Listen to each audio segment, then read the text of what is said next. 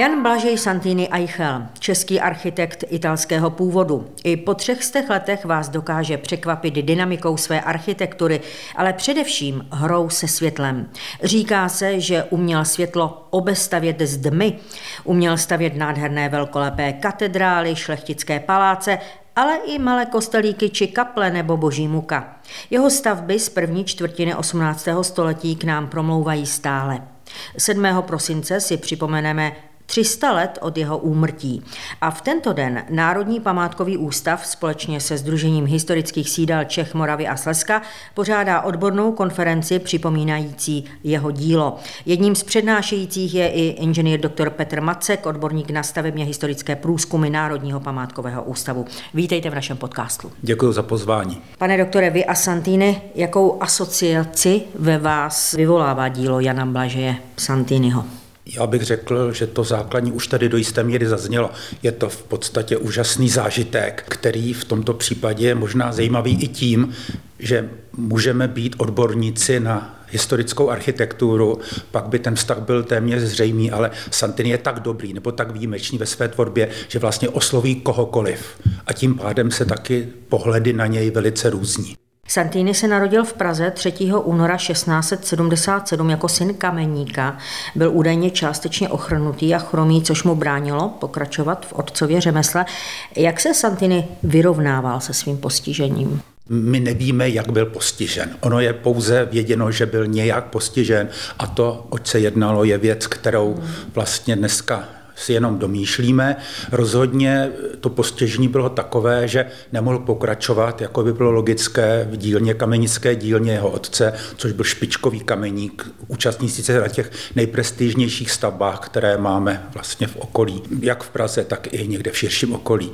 No a jak se vypořádával, on na to šel oklikou, i když ta oklika vlastně byla řadou neuvěřitelných náhod a příprav a všechno se to nějakým způsobem nakonec sečetlo a proto Santini mohl tvořit tak, jak ho my dneska známe. Kdybych o tom měl mluvit dál, tak jednak nemožnost fyzické práce, to je jedna rovina. Druhá rovina, on potom navrhoval stavby a aby mohl navrhovat stavby, tak by měl být eh, proškolen v rámci příslušného cechu. To znamená cech zedníků, kameníků a přikryvačů obyč, obyčejně. A vlastně teprve po jeho průběhu, docela náročném, má člověk nebo někdo oprávnění stavět. To Santini nikdy nezískal, z čehož zase vyplynula spousta nevýhod, ale když se na to díváme s odstupem, tak opět i výhod. Takže asi v tom základním pohledu hmm. takto. Řekla jsem, že byl italského původu, mluvil česky? Tohle je další problém. My jsme si Santineho, mám dojem, až příliš přisvojili, jakože to je geniální Čech. Geniální ano, ale vemte to v té základní rovině.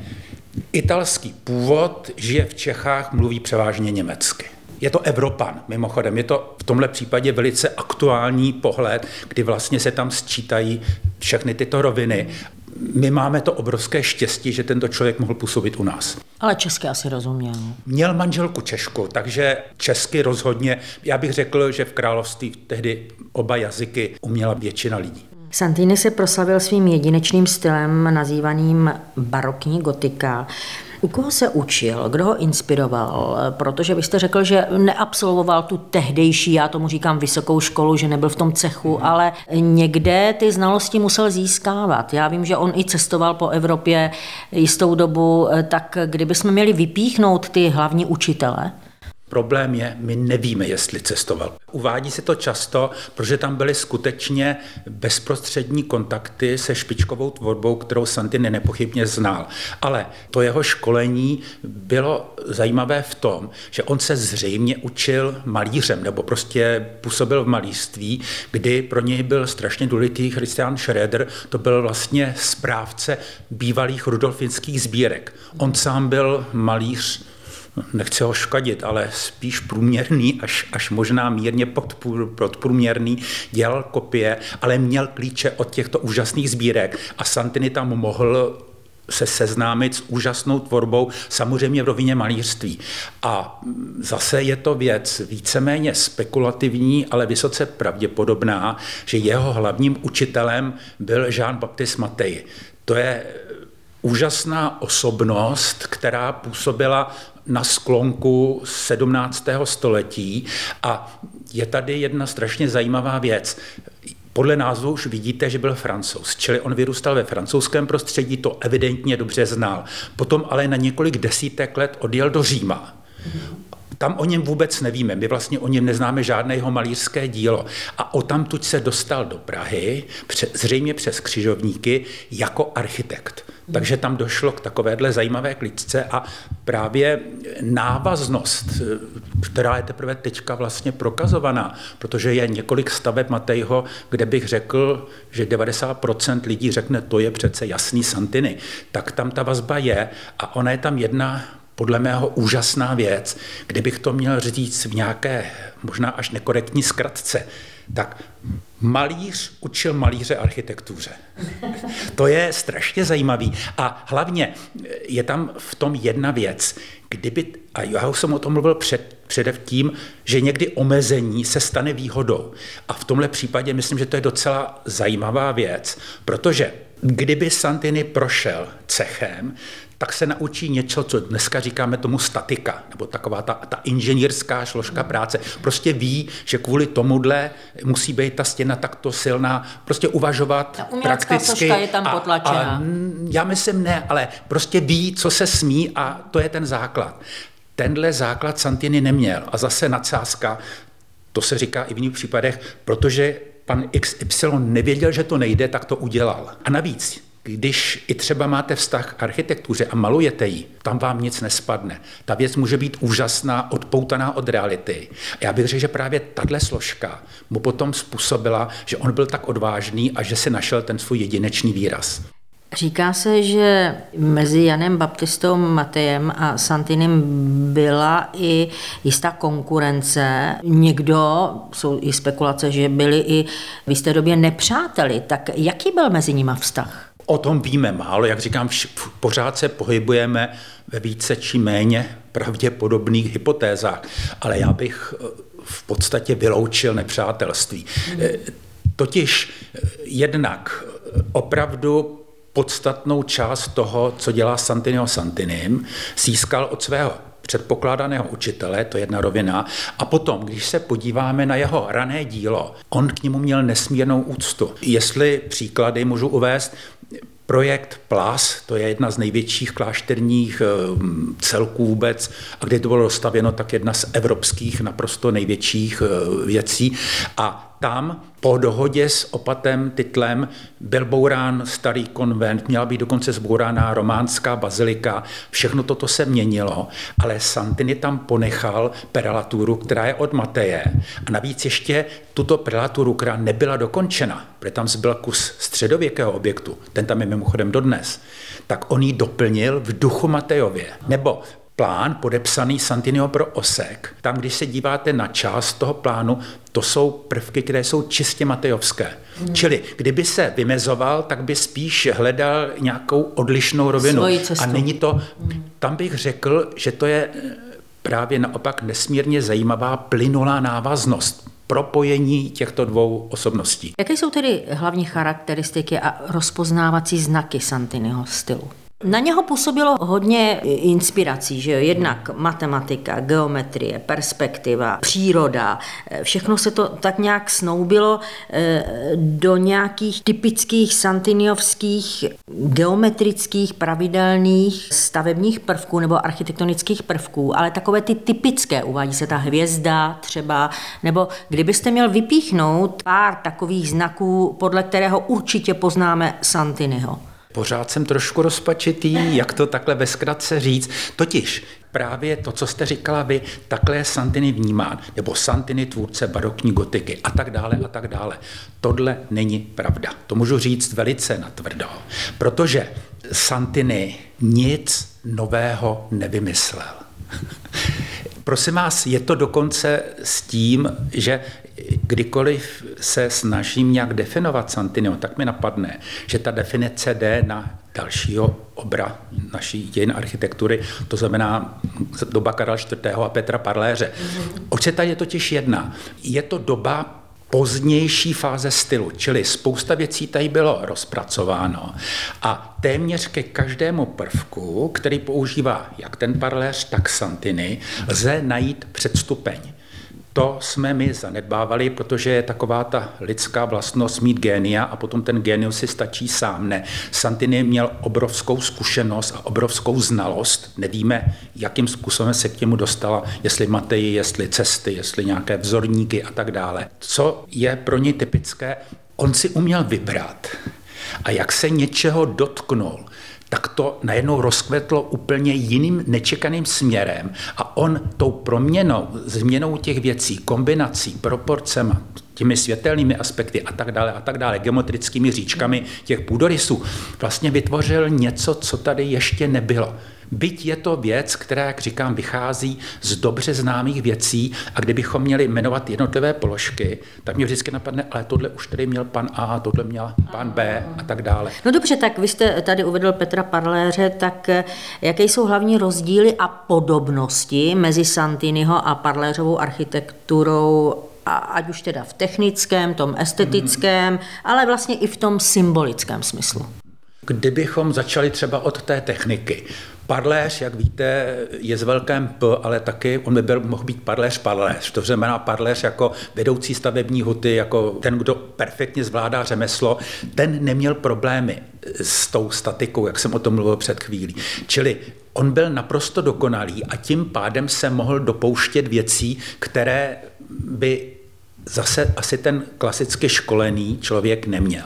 Santini naopak tyto věci neznal a zase, jak je snaha jej tak nějak glorifikovat ve všem, Oni se mu ty stavby často stavebně nepovedly, anebo jeho představa byla tak náročná, že ti, kdo museli místo něj stavět, protože prošli tím cechem a měli povolení stavět, a vždycky, protože za stavbu je víc peněz na projekt, tak projektování mimo cechovní zřízení mu v uvozovkách prošlo, ale to stavení už si ohlídali, protože tam bylo víc peněz. Takže vlastně ty to řešili problémy, které jsou jako složité. To jsou mezi něma odlišnosti. A to spojení je právě v tom, co jsem se snažil říct před chvílí, to znamená nalézání zcela nečekaných nových možností ve věcech, které lidi znají. Víte co, kdyby někdo přišel úplně s novou věcí, tak to je UFO z jiného světa a dost často to ani nerezonuje, prostě je to mimo. Ale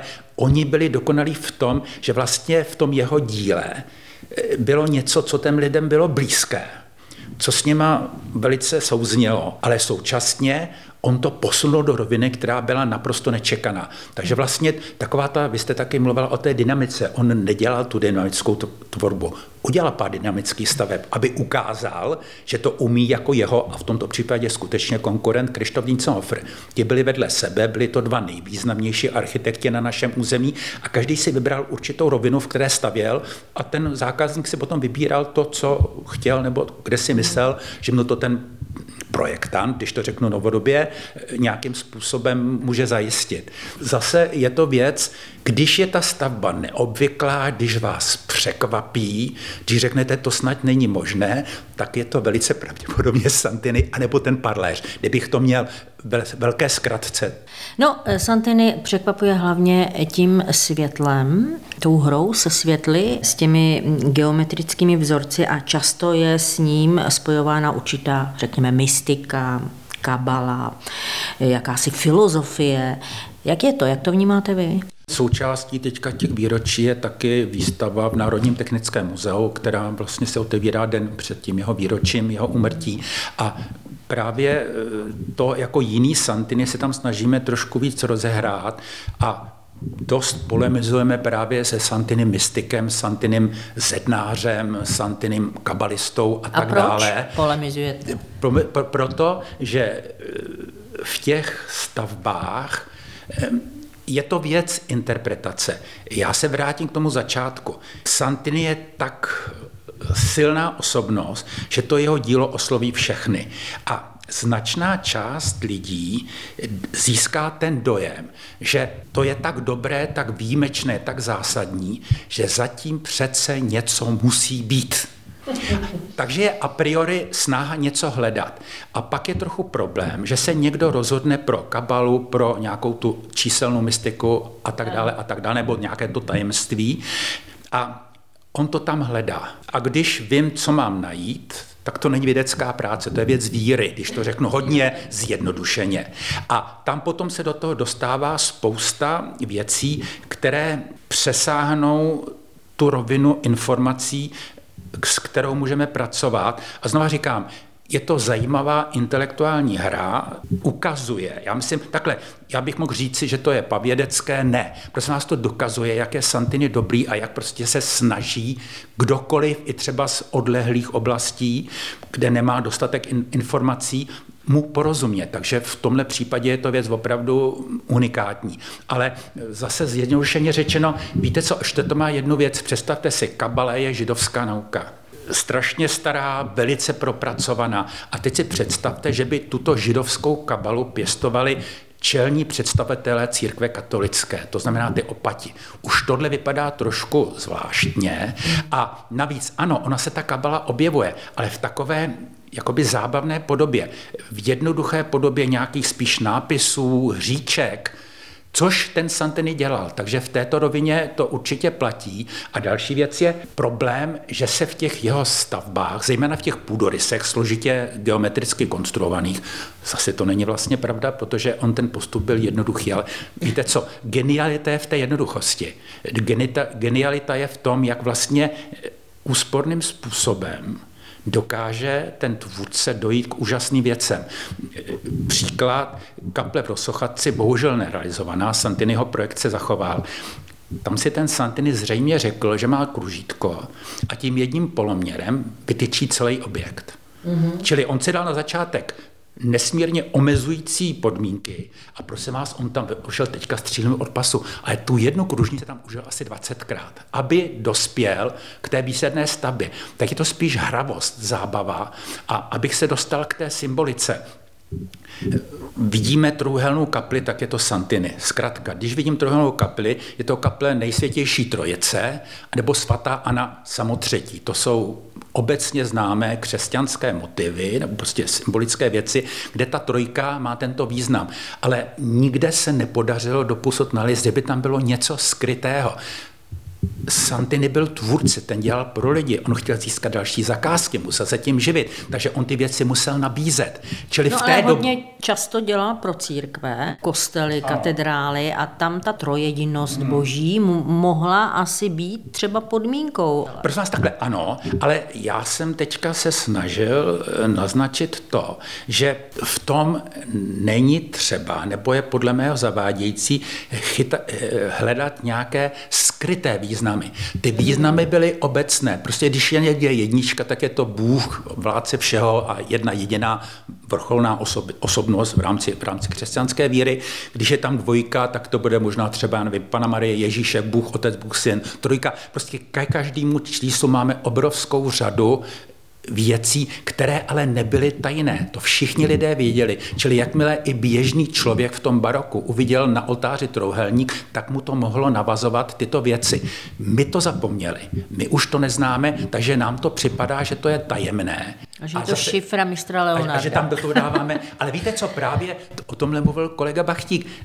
Je málo umělců, a teď myslím ve světě, kteří díky svý, to jejich dílo je tak eh, kvalitní a tak provokující, že se zatím vytváří tato popkultura, nebo jak to říct. My máme toho Santiniho, ale pak uvědomte si, kdo je tady další. Leonardo, samozřejmě, a Santini mu ve tvorbě trošku podobný tvůrce v Anglii, Inigo, eh, ne Inigo Jones, Oxsmoker, to, to, to, to znamená další člověk, kde dokonce v jeho kostelech, když se to trošku upraví, vraždil Jack Rozparovač.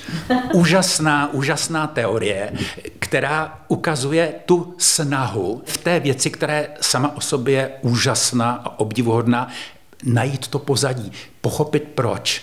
Jakoby nestačilo, že to byl skutečně, já to nerad říkám, ale genius rozhodně. Kdybyste měl uvést Santiniho nejpozoruhodnější stavby, z vašeho pohledu osobního, hmm. které by to byly? Asi se shodnu s kolegama a asi bychom dávali přednost panenským řežanům.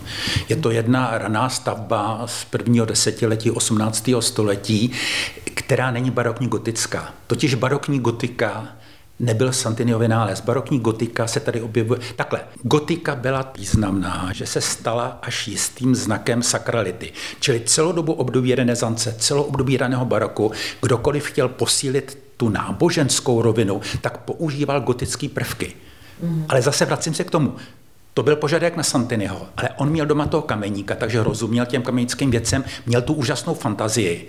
A zase z téhle objednávky a navíc prosím vás barokní gotiku dělal Kilian Ignác Dienzenhofer, František Maximilián Kaňka a další a další. Ale nikdo z nich nedosáhl toho, čeho dosáhl ten, ten Santini. Čili Břežany. No a ty Břežany jsou podle mého dobré právě v tom, že v tom není ta barokní gotika vidět. Rozhodně ji musíme hledat, totiž tam je to Santini tak by tvořil, kdyby neměl potom tu skupinu těch jeho obdivovatelů a spoluautorů, těch opatů, kteří tu gotiku chtěli z hlediska zejména odvolávání se na jejich počátky, na jejich vymezení třeba vůči novým řádům, ale zejména v rámci toho, že co je hodně duchovní, je gotické. Prostě dneska i dítě, možná je to zvláštní, ale v základní škole jako gotiku zná, že to je hrotitý oblouk a ještě řekne, že jsou to spjaté ruce.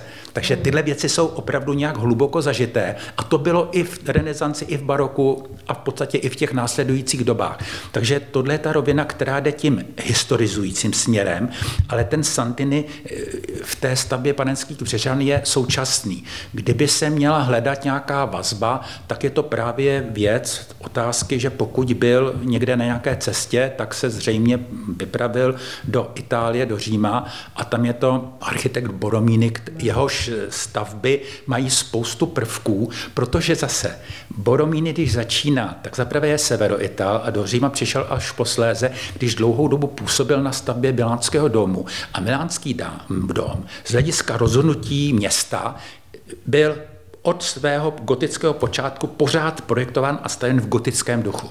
Je minimum návrhu jiného typu. Takže on v sobě tu gotiku měl a řekl bych, že gotika jako struktura je třeba v těch panenských břeženách latentně přítomna. Tam jsou prvky, které nejsou gotické, ale oni skoro jako gotické vypadají a hlavně vztah těch prvků je do značné míry negotický uvažuje podobným způsobem, jak uvažovali jeho gotičtí předchůdci.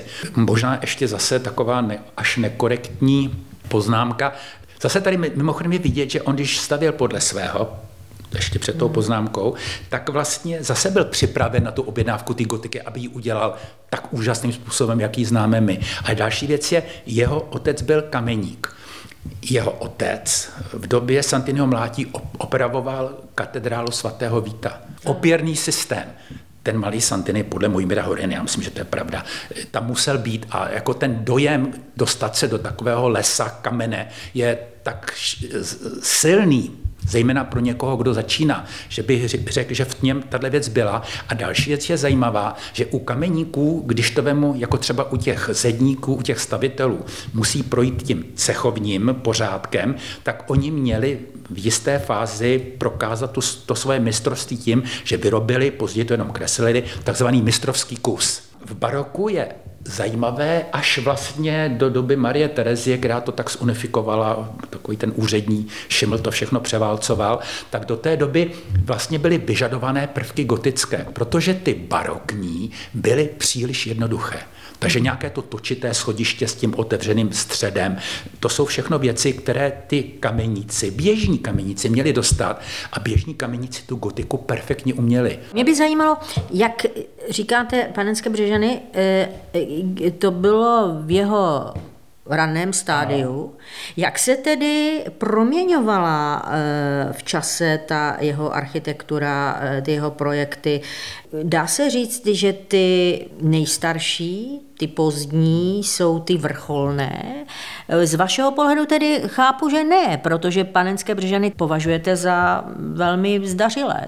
Jak je to vnímáno? Možná, kdybych tady měl někoho jiného, třeba toho pana Horinu, který už tady ho nemůžeme mít, ale že by měl jiný názor, tak jak je, jak je to vnímáno, to jeho dílo? Já bych řekl, že v tomto případě bychom se s kolegou Horinou, z kterého si velice vážím, a měl jsem čas s ním spolupracovat, eh, tak bychom se shodli. Totiž většinou se mluví o tom, jak ten mladý architekt nebo jakýkoliv tvůrce si to tak osahává, zkouší, dělá chyby, pak se dostane nějakou křivkou na nějaký svůj vlastní vrchol.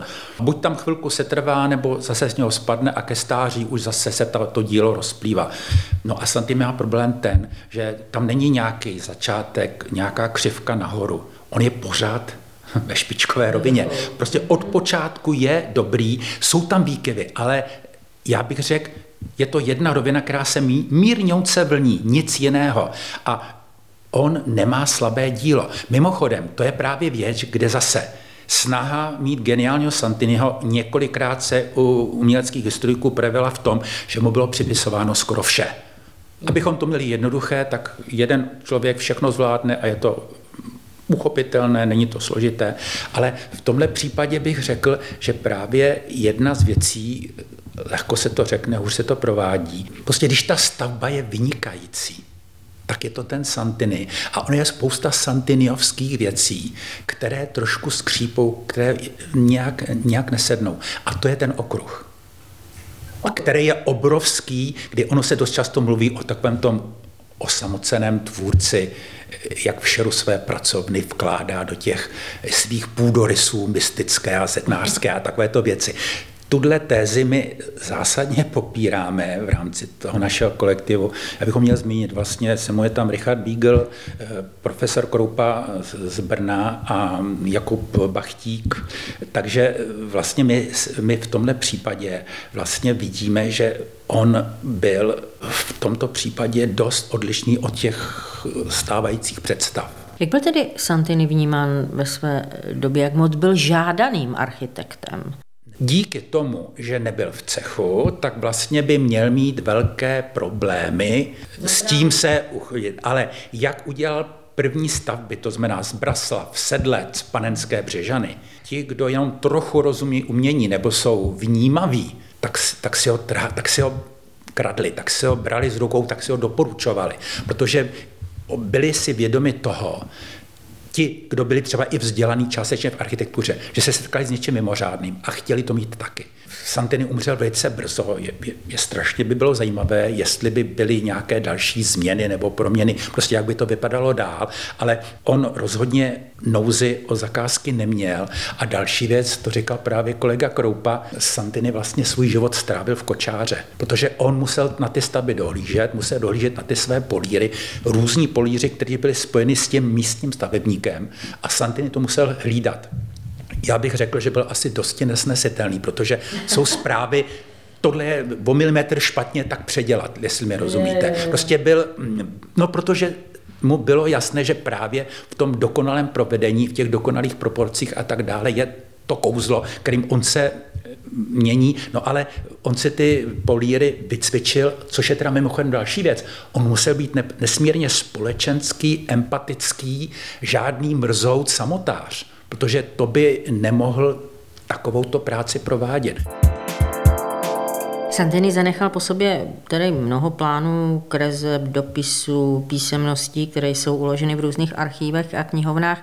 Co nám vlastně o něm dalšího prozrazují? Mně třeba napadá, existuje nějaký spor mezi zadavatelem a Santinim? Je nějaký doklad toho, že Santini třeba si něco prosadil i přes odpor toho, který mu zadal práci? Není mi známo. Jako zase to je ta jeho nesmírná vstřícnost a empatie, kdy on právě proto, že měl ten obrovský široký rejstřík od staveb současného ražení, od staveb takových utajení gotických až po ty stavby zcela historizující, tak on vždycky nabídl něco a navíc jemu zřejmě vůbec nevadilo, nebo se pohyboval v prostředí, které to považovalo za samozřejmé, což byly zejména ty velice vzdělaní představitelé těch starých řádů mnižských, že oni byli spoluautoři.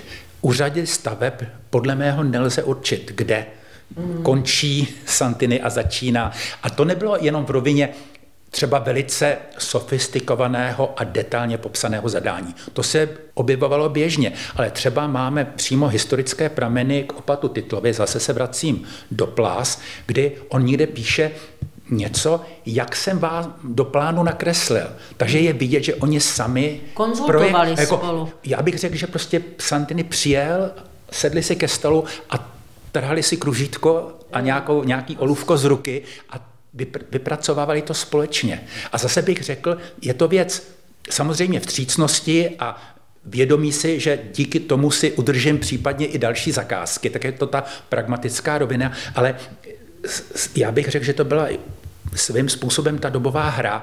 Já tady často o té hravosti mluvím jako o jednom z těch hlavních eh, znaků Santiniho tvorby a on by to zase mohlo vypadat, že když se někdo hraje, tak je to takové, prostě dítě si hraje. Ale já bych se tady chtěl odvolat na, tuším, Karla Čapka, který řeknul, pokud chcete vidět něco soustředěného a něco maximálně intenzivního, podívejte se, když si dítě hraje. Hra není něco lehkého, snadného. Hra může být hrána s obrovským zaujetím. A ty pány, Santiniho a tyho, ten jeho protějšek, Vejmluvu nebo mm, toho mm, titla, případně i další, eh, lze v této rovině nazírat. Mm.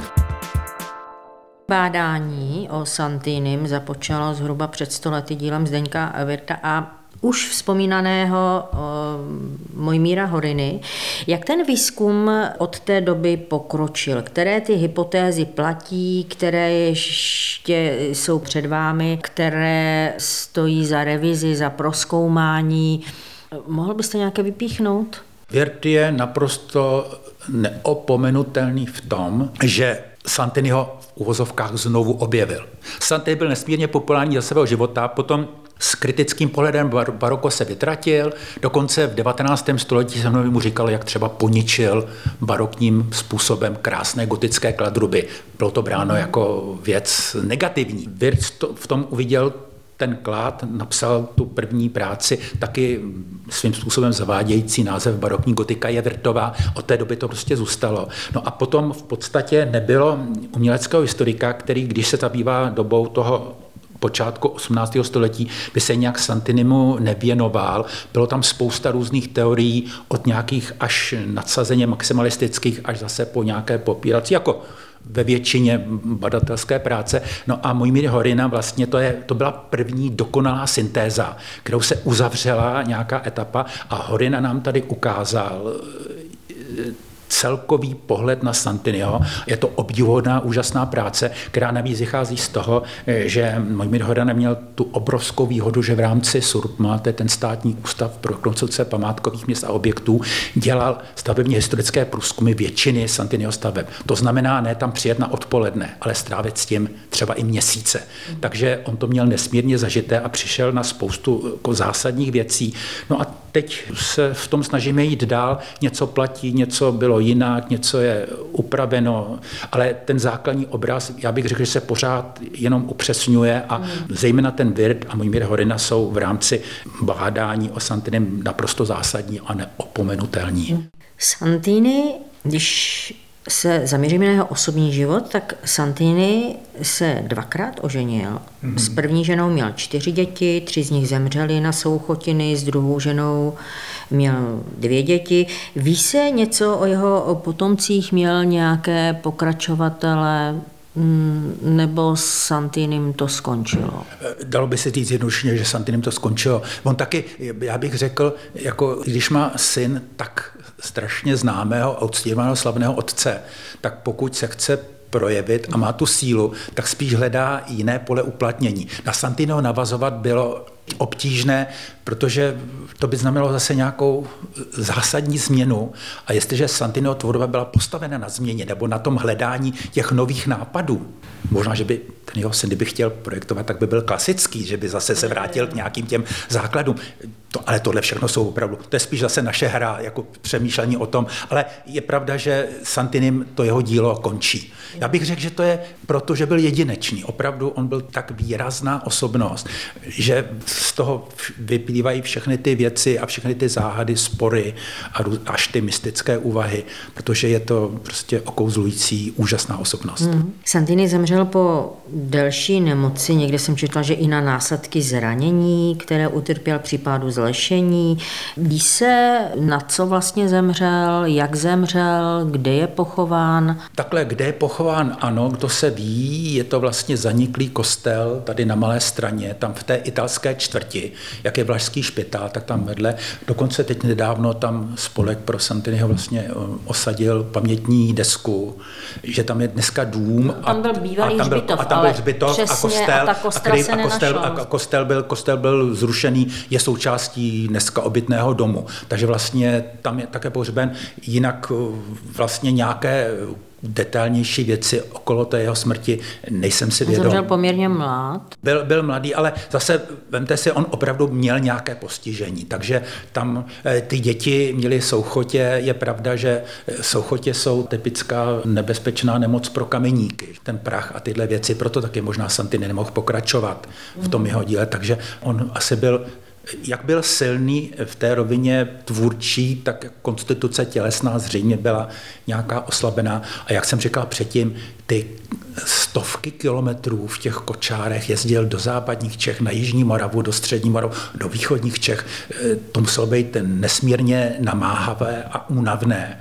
Santiny to určitě chtěl dělat. A taky ono je krásně vidět ten zlom, kdy bohužel Santini umírá a ty věci se dodělávaly. Jak mhm. najednou ta kvalita klesá, jak najednou se některé věci vynechávají. Santini by si to rozhodně ohlídal. Santini byl maximalista to jsem o tom hluboce přesvědčen, to taky vidět při tom, když se analyzují ty jeho strašně zajímavé geometrické půdorysy, tak na tom lze tu věc poznat, že to byl velice exaktní člověk a měl jako každý špičkový umělec naprosto jasnou představu od umístění stavby po kliku od dveří, já to řeknu zase zjednodušeně, až do detailů. Samozřejmě ne, že by všechno navrhoval, ale věděl, co chce, věděl, měl lidi, s kterými spolupracoval, takže v tomto prostředí on vlastně vytvářel něco, co v podstatě tou, tím jeho, tou jeho smrtí skončilo a skoro nemohlo pokračovat dál. To byla mimořádná situace, kdy, jak jsem říkal na začátku, tady bylo několik věcí, které byly třeba i na, na první pohled pro něj až zcela znemožňující působit dál. Ale nakonec se to najednou obdivodným způsobem sečetlo a všechny ty obtíže a různé náhody jakoby byly plánované dopředu, teď jsem mystik já. ale, ale prostě ty věci se sečetly a najednou se to skumovalo, sečetlo. Ne sečetlo, to se vzájemně umocnilo. A z toho vzniknul ten úžasný výraz Santiniho. Vy už jste hodně o tom Santinim, o těch jeho vlastnostech tady eh, nám řekl, ale závěrem, proč podle vás Santini i po tolika letech, po 300 letech, Stále přitahuje pozornost, stále se píšou o něm knihy, stále se konají vědecké konference, odborné, laické, stále se o něm spekuluje i v té mystické rovině. Proč? Odpověď je strašně jednoduchá, protože to byl nesmírně kvalitní a geniální umělec. Takových je na světě opravdu strašně málo a někdo by si třeba mohl myslet, že když tady jsem vyslovoval Petra Parléře nebo Michelangela Buonartohiho, že to je vlastně že toho Santinio příliš povyšuju, ale já jsem hluboce přesvědčen, že on té tvůrčí v té tvůrčí rovině se těmto úžasným osobnostem vyrovnal. Už to dneska uznává i širší svět a opravdu on patří k těm nej. No a tím pádem je v tom něco, co je nejen typické pro danou dobu, co nejen vyhovuje současné objednávce, současným zvykům, představám. Prostě to, co je dobové, tím pádem omezené a když doba tento, tuto situaci změní, tak ten umělec to vypadne. To se stalo, když bylo popřeno baroko jako takové. Pre Santini není barokní gotika, Santini je barokní. To je to, to základní. No a v, tomhle, v téhle podobě potom bych řekl, že když je někdo geniální, tak on tam má ty věci časové, ty časné, dobové, ale současně tam má věci, které jsou nadčasové. A to je právě ta věc, a je to i znak všech těch nejlepších umělců, že oni ve svém díle mají tak obrovský výtvarný emoční náboj, že každá epocha následující si tam najde to své. A tím pádem on v podstatě nemůže zastarat, nebo mohl by, kdyby se ten ta kultura nějaká naše zcela změnila, ale pokud se nezmění, tak on prostě bude lidi natchne, bude je provokovat, bude provokovat nějakým úvahám, což je vlastně to ale nejlepší, co ten umělec by si mohl přát. On je pořád živý, protože, jak říkám, má tolik nápadů, tolik různých řešení, že každý, i ten, kdo třeba o umění nemá přílišný zájem, tak když se ocitne v prostředí Santiniho, tak nějak to na něj působí a nějak se snaží s tím vyrovnat a nutí k přemýšlení. To rozhodně. Říká Petr Macek, odborník i na barokní architekturu, odborník Národního památkového ústavu. Moc děkuji za rozhovor a na závěr mi dovolte pozvat všechny zájemce o Santiniho architekturu do kostela svaté Anny do Pražské křižovatky v Praze 1, kde 7. prosince od 10. hodiny dopolední se uskuteční velmi zajímavá konference právě o jeho tvorbě. Jste srdečně zváni, tak si to nenechte ujít. Hezký adventní čas přeje Šárka Bednářová. A já děkuji ještě jednou za milé pozvání.